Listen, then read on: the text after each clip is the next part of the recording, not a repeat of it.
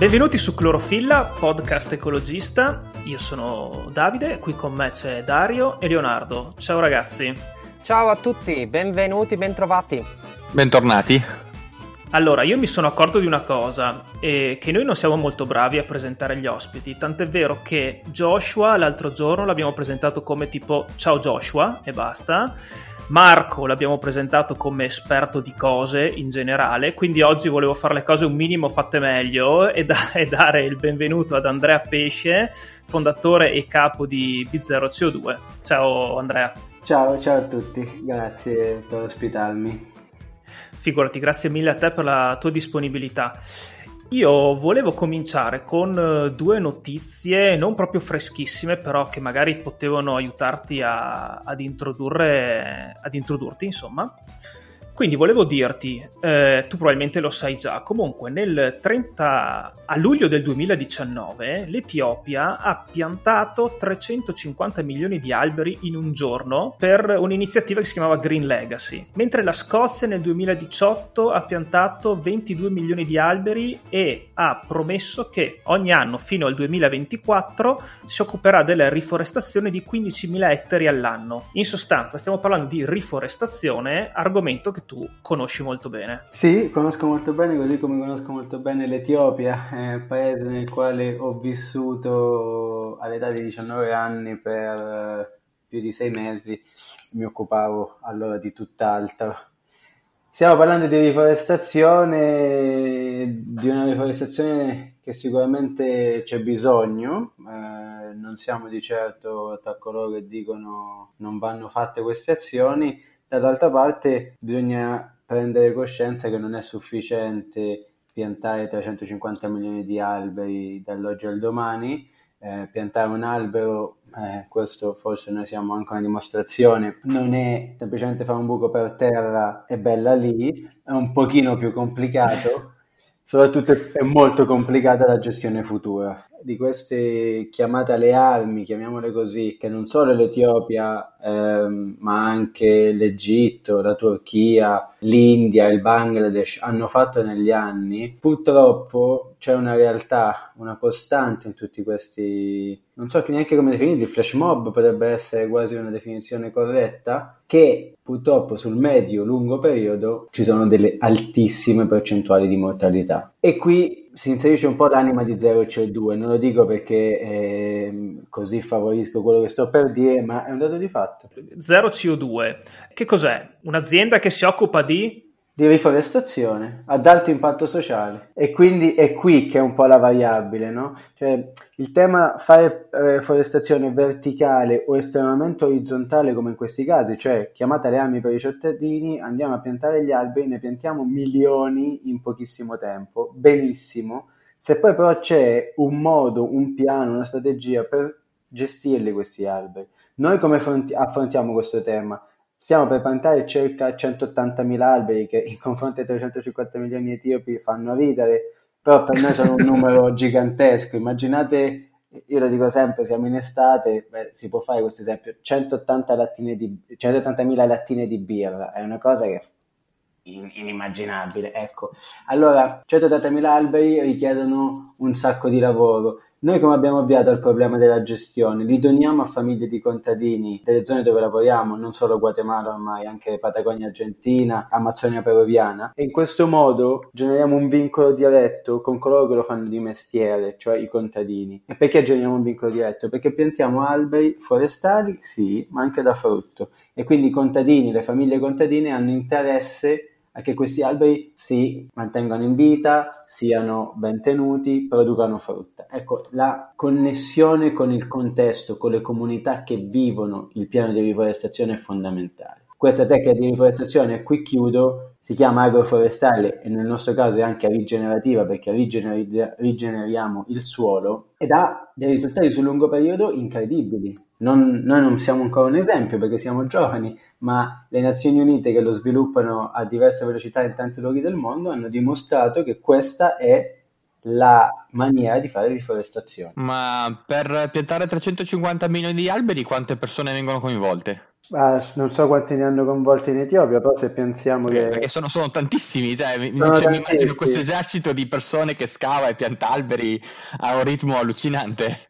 Eh, sì, sì, sì, bisogna vedere quanti alberi pianta ogni persona, però se pensiamo che ne può piantare 10 ogni persona in un giorno, boh, forse non lo so, 35? Oh, non lo so, dipende, dipende, dai, davvero, dipende se hanno coinvolto i bambini, se hanno coinvolto le università, c'è stato un modo industriale di piantare questi alberi. Come ti è venuto in mente di, di, avviare un progetto basato sulla riforestazione più di due anni fa, se non sbaglio, giusto? Ma guarda, io mi occupavo di educazione, di qualità educativa, lo facevo in Guatemala, gestivo un progetto che toccava queste tematiche e insieme a progetti di qualità educativa mi rendevo conto che c'era un fortissimo problema di gestione dell'ambiente, gestione dei de- delle terre che avevano queste comunità contadine. Di conseguenza di lì l'idea di fare un progetto che avesse un appeal comunicativo, avesse un appeal sul mercato europeo, come la riforestazione nel 2020, e che dall'altra parte poi ci permettesse di continuare a portare avanti quello che ci interessa davvero, cioè creare un modello di sviluppo sostenibile e questo lo possiamo fare se finanziamo l'educazione, la qualità educativa, la formazione, le competenze più in generale questa idea mi è venuta in mente, mh, ero con Virgilio che è il, è il mio socio, il cofondatore di, di 0C2 ed è un ragazzo guatemalteco che si occupa di educazione, un maestro di scuola elementare ma è anche un contadino e che oggi si ritrova a gestire un progetto che è il più grande del Guatemala in termini di alberi piantati in 12 mesi, che è il nostro, come vi dicevo stiamo per piantare 180.000 alberi nelle prossime settimane.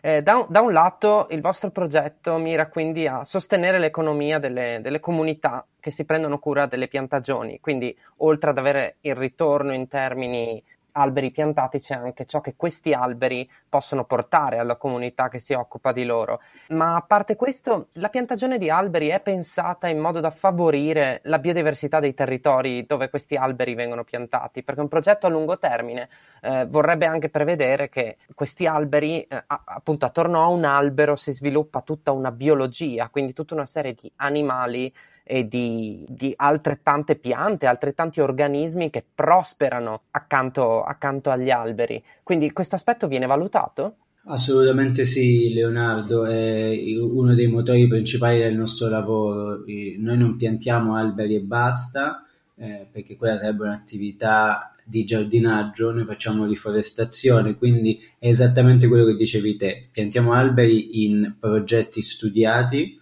eh, si studia l'equilibrio tra una specie e un'altra. Eh, noi lavoriamo con un modello eh, di permacultura che se volete possiamo spiegare un pochino che cosa vuol certamente, dire. Certamente, molto interessante. La permacultura è un approccio di sviluppo economico, sociale eh, e chiaramente anche agricolo che prevede l'adozione di modelli agroecologici, quindi dell'ecologia in agricoltura. Ecologia in agricoltura non è solo biologico, attenzione, è anche rispetto, come dicevi te Leonardo, dell'ecosistema che ti gira intorno. Permacultura è l'educazione che si dà alle generazioni più giovani che vivono il luogo dove si sta implementando questo approccio. È architettura, quindi la permacultura è davvero proprio un modello di sviluppo. Ecco, noi ci ispiriamo ai modelli di permacultura e quindi i progetti di riforestazione sono progetti studiati per garantire un, eh, una rigenerazione del territorio, dell'ecosistema, con il fine di non riportare tutto come era prima, ma di creare un nuovo equilibrio adatto al 2020. Il nuovo equilibrio adatto al 2020 prevede che ci siano alberi di mango, alberi di avocado, alberi di lime insieme a pino dei Caraibi, mogano, cedro, ramon e quant'altro. Quindi, quindi sono, sono, specie che si integrano uh, coerentemente nella, uh, nell'ecosistema della, del territorio e Esatto. Ci sai dire anche qualcosa su come questi alberi interagiscono tra di loro? Mm, sì, eh, prima di tutto sono alberi autoctoni, eh, non portiamo il mandarino, le clementine italiane certo, certo. in Guatemala. No, perché, dico perché ogni tanto qualcuno ci chiede, ah ma quindi avete il vivaio in Italia e portate gli alberi in Guatemala? Eh, ma è poco sostenibile. No, i vivai, i vivai in Guatemala e, e, ed è lì che prendiamo le sementi certificate dal Ministero. Quanto a come collaborano, ma sai, in, gli alberi e, e la natura in generale piano piano trovano un equilibrio in ogni caso. Quello che noi cerchiamo di studiare è di come possiamo aiutare la natura a trovare questo equilibrio in maniera più veloce e più sana. Quindi ci sono alberi più adatti in, eh, in vicinanza non so, all'avocado e questo potrebbe essere il ramon, che è una specie storica che addirittura i Maya utilizzavano nella loro alimentazione, la moringa che da noi conosciuta per essere un superfood, in realtà è anche un super albero. La moringa ridà al terreno tutti i nutrienti che gli altri alberi tolgono. È un albero incredibile che ogni contadino ormai in questi progetti un pochino innovativi spera di avere per poterlo includere in una qualsiasi piantagione. Addirittura alcuni ci chiedono di fare un albero di una specie, una moringa, un albero di una specie, una moringa, proprio perché la moringa ridà equilibrio al terreno in termini di nutrienti. Ma quindi ha un impianto radicale particolarmente esteso, porta una comunicazione tra diverse specie di alberi che le stanno intorno? No, non ha un pianto radicale particolarmente esteso, eh, semplicemente restituisce al terreno un sacco di sostanze nutritive. Questo è il suo modo di vivere, quindi da un lato esternalizza tutto quanto perché i semi della moringa sono a tutti gli effetti per noi esseri umani, ma anche per gli animali un superfood incredibile.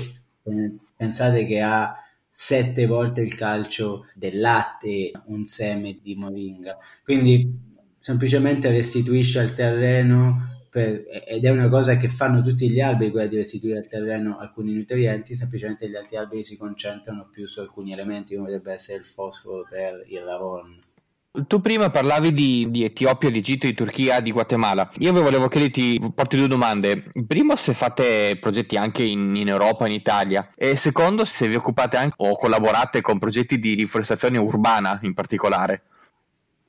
Sì, la, la risposta alla prima domanda mi porta a rispondere alla seconda. Sì, noi ci occupiamo di progetti di riforestazione in Italia, abbiamo diversi progetti di riforestazione e alcuni di questi sono forestazione urbana, uno su tutti Milano.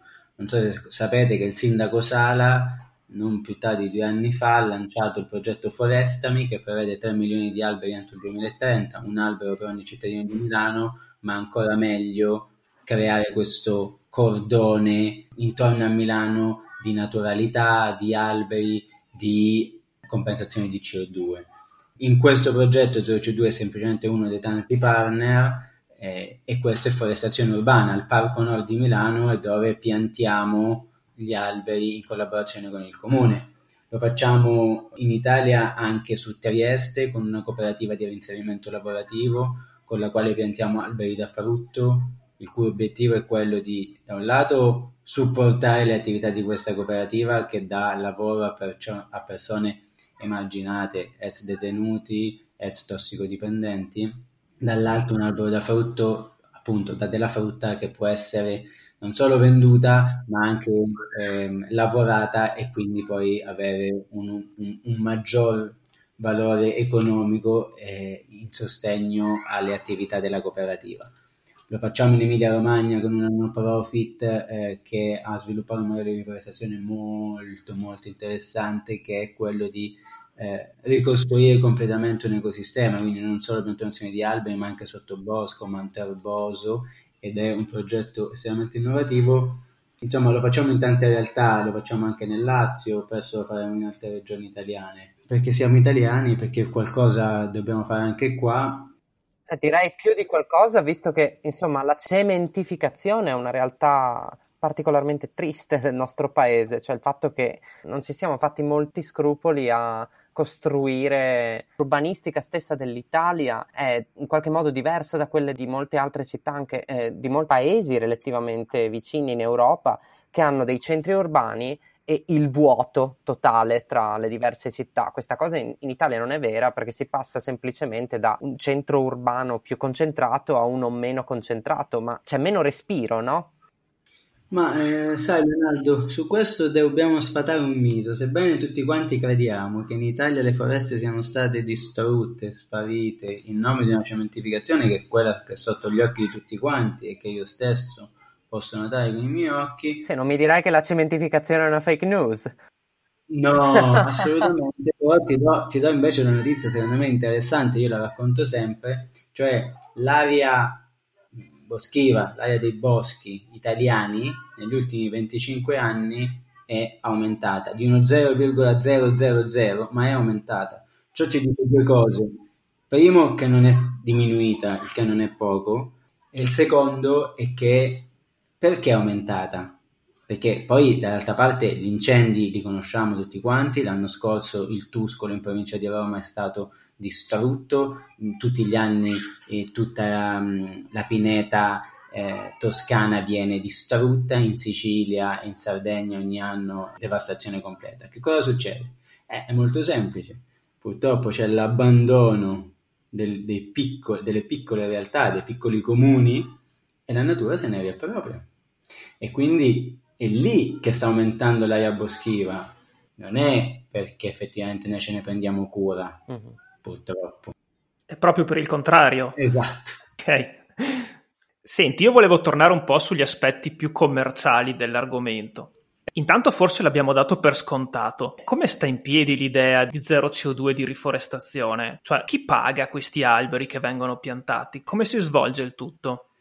Ma lo paga mm, sia mm, persone singole, individui, individui che accedono sul nostro sito, abbiamo un e-commerce e possono scegliere tra i diversi alberi. Ci sono gli alberi italiani, quindi ciliegia, albicocco, melograno, prugno, e poi ci sono quelli centroamericani, avocado, mango, moringa, papaya, eh, lime, arance e tutto il resto. E dall'altra parte ci sono tutte le aziende invece, aziende che ci chiedono progetti di sostenibilità, ci chiedono un supporto al loro bilancio di sostenibilità, ci chiedono di compensare quantità di CO2 che hanno definito in maniera più o meno scientifica o che noi supportiamo per definire qual è la carbon footprint delle attività aziendali, come possiamo compensarla, ma ancora prima di compensarla, come possiamo ottimizzare i vostri processi produttivi per cercare di diminuirla al minimo. Quello è sempre il nostro obiettivo, cercare di diminuire al minimo l'impatto di carbonio dei nostri clienti business. Eh, quindi diciamo che sono entrambe le realtà, quella consumer e quella business, a permetterci di portare avanti il nostro obiettivo a diverse velocità, con tante peculiarità diverse.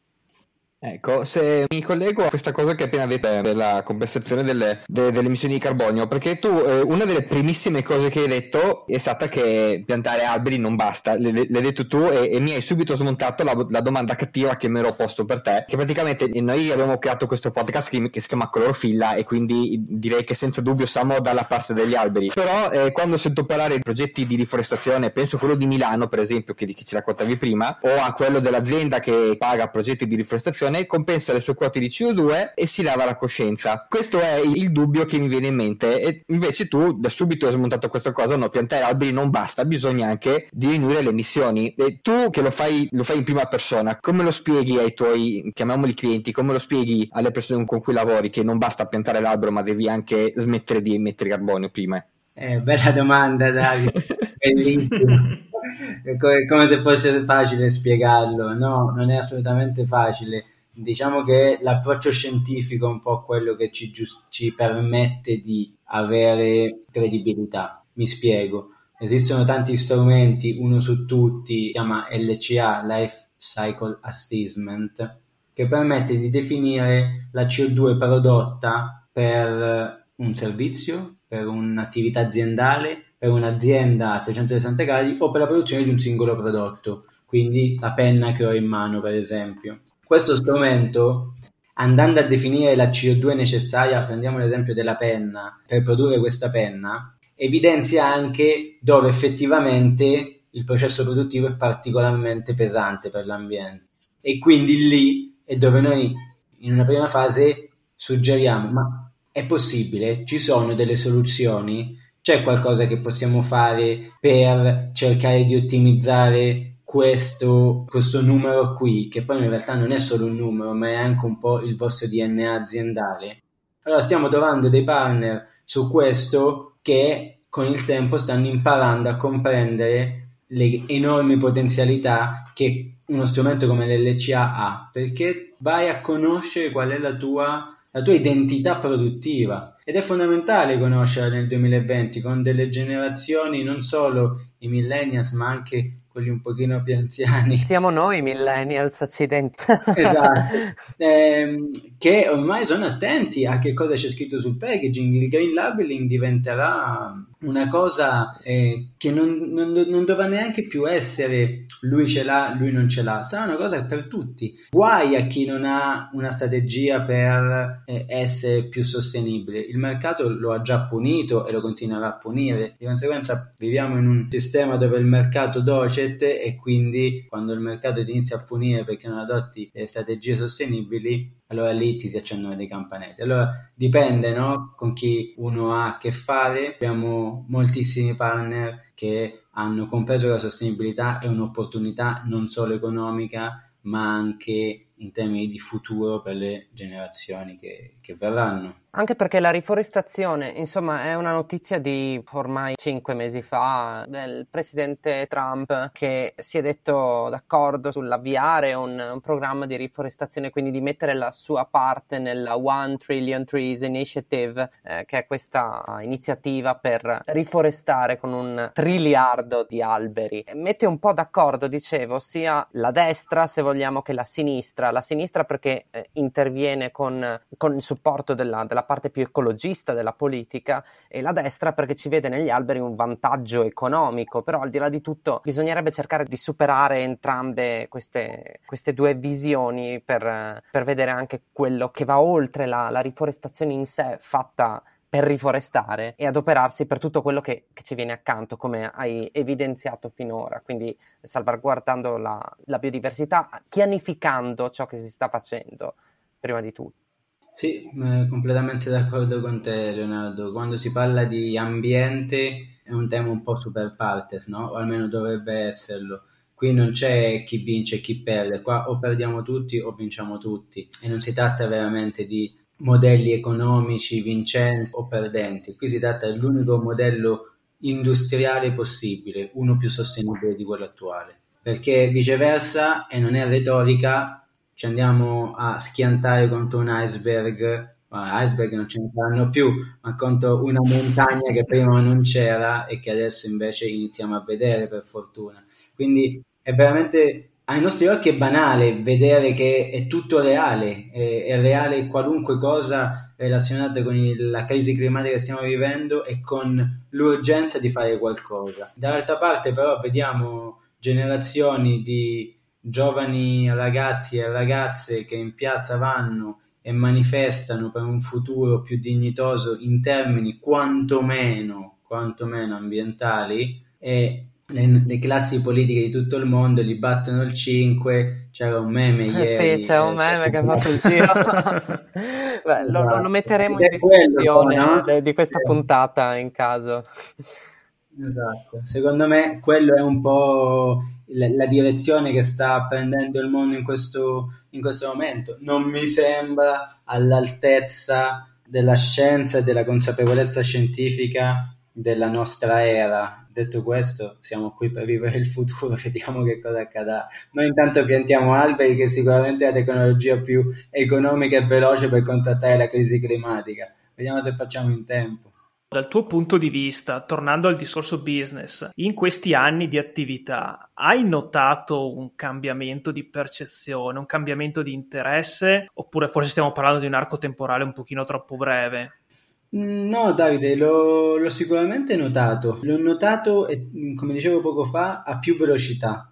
C'è la realtà che ha preso coscienza perché davvero ci crede, perché davvero l'ha presa quella coscienza. Ci sono invece altre realtà che glielo chiede il mercato e quindi... Sono obbligate, diciamo, a fare qualcosa. Esatto, sono obbligate. Però voglio dire, L'importante è andare in quella direzione lì, perché inizi oggi credendo di essere obbligato e poi magari ci prendi gusto a essere sostenibile. Comunque diciamo che se il mercato li obbliga è perché comunque la, la collettività chiede quel tipo di, di, attenzione, quindi si torna sempre a, a una percezione collettiva, quindi alla fine si torna sempre lì, no? il fatto che le, le persone abbiano acquisito una certa sensibilità ambientale in un modo o nell'altro eh, le spinge comunque a fare delle scelte in quella direzione. Sì, pienamente d'accordo. Eh, sai, Eurostat eh, nel 2018 ha fatto un'indagine e il risultato è stato che l'85% degli europei ritiene di dover fare qualcosa in prima persona per contrastare la crisi climatica. L'85 ragazzi, è tanto, eh? Sì, però se ci vogliamo spostare a livello mondiale, purtroppo vediamo che l'Europa, almeno come numeri, il prossimo futuro conterà sempre di meno. Beh, su questo non so quanto sarà così, forse sì, forse no. Sicuramente l'Europa, almeno per i prossimi due decenni sarà il principale partner commerciale di qualunque Stato a livello mondiale eh, o qualunque potenza. Siamo il principale partner commerciale della Cina e siamo il principale partner commerciale degli Stati Uniti. Lo accennavamo anche nella scorsa puntata di cui parlavamo proprio di, di Europa e Green Deal. Eh, no, io penso all'Africa, penso a paesi in via di sviluppo che più che sviluppo ormai si sta andando verso il testa a testa. Eh, sì, no, sai, no, su questo non, non, non lo so in che direzione stiamo andando parlando. Io ho vissuto, vissuto, vivo in America Latina, non comprendo la direzione che si sta adottando, eh, o meglio, la comprendo, ma non capisco come sia possibile nel 2020 che ancora si replichino questi modelli di dominazione pseudocoloniale e quindi è difficile sapere in che direzione stiamo andando sotto quel punto di vista. Sicuramente è utile sapere che viviamo in un continente che piano piano sta prendendo coscienza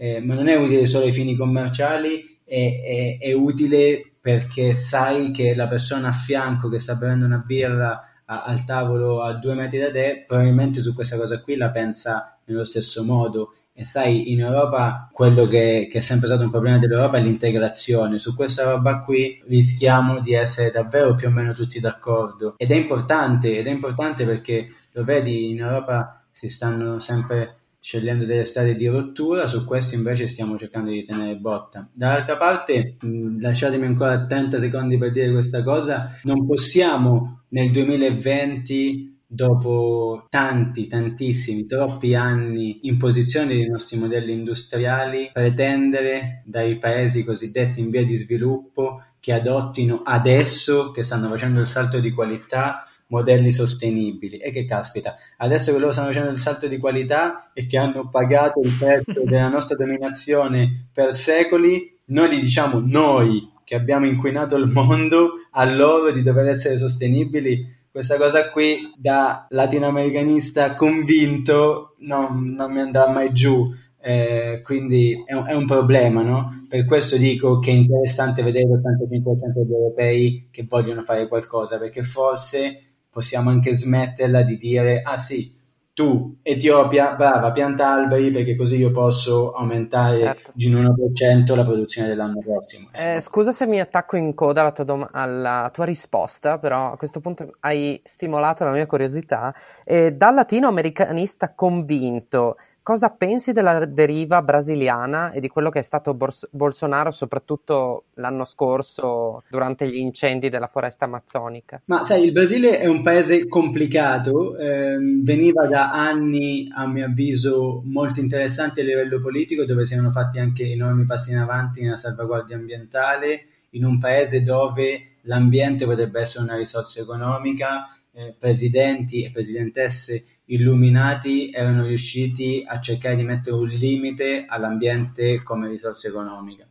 Bolsonaro è arrivato e come ogni presidente di rottura è filo quel, quel, mondo politico lì, quindi estrema destra. Chiamiamolo sovranismo. Sovranismo, chiamiamolo sovranismo, sebbene in America Latina il sovranismo sia un, un, concetto sui generis, però sì, per essere più chiari in Europa sicuramente sovranismo, Bolsonaro ha fatto quello che abbiamo visto tutti quanti, né più né meno, cioè ha continuamente negato la crisi che stava vivendo il proprio paese con incendi che, attenzione, è giusto dirlo, non è il primo anno, il 2019, che si registrano incendi così forti. Perché l'anno scorso in Europa finalmente ne abbiamo preso coscienza? Eh, perché quell'85% di europei vuole quella notizia, consuma quella notizia, effettivamente è interessato a leggere quella notizia. Quindi, per fortuna, si è dato un po' di copertura mediatica. Se si vedono, e, si, e lo potete vedere su Forest Watch online, eh, che è questo servizio che monitora l'andamento delle foreste a livello mondiale, scoprirete che la distruzione della foresta amazzonica brasiliana non è iniziata nel 2019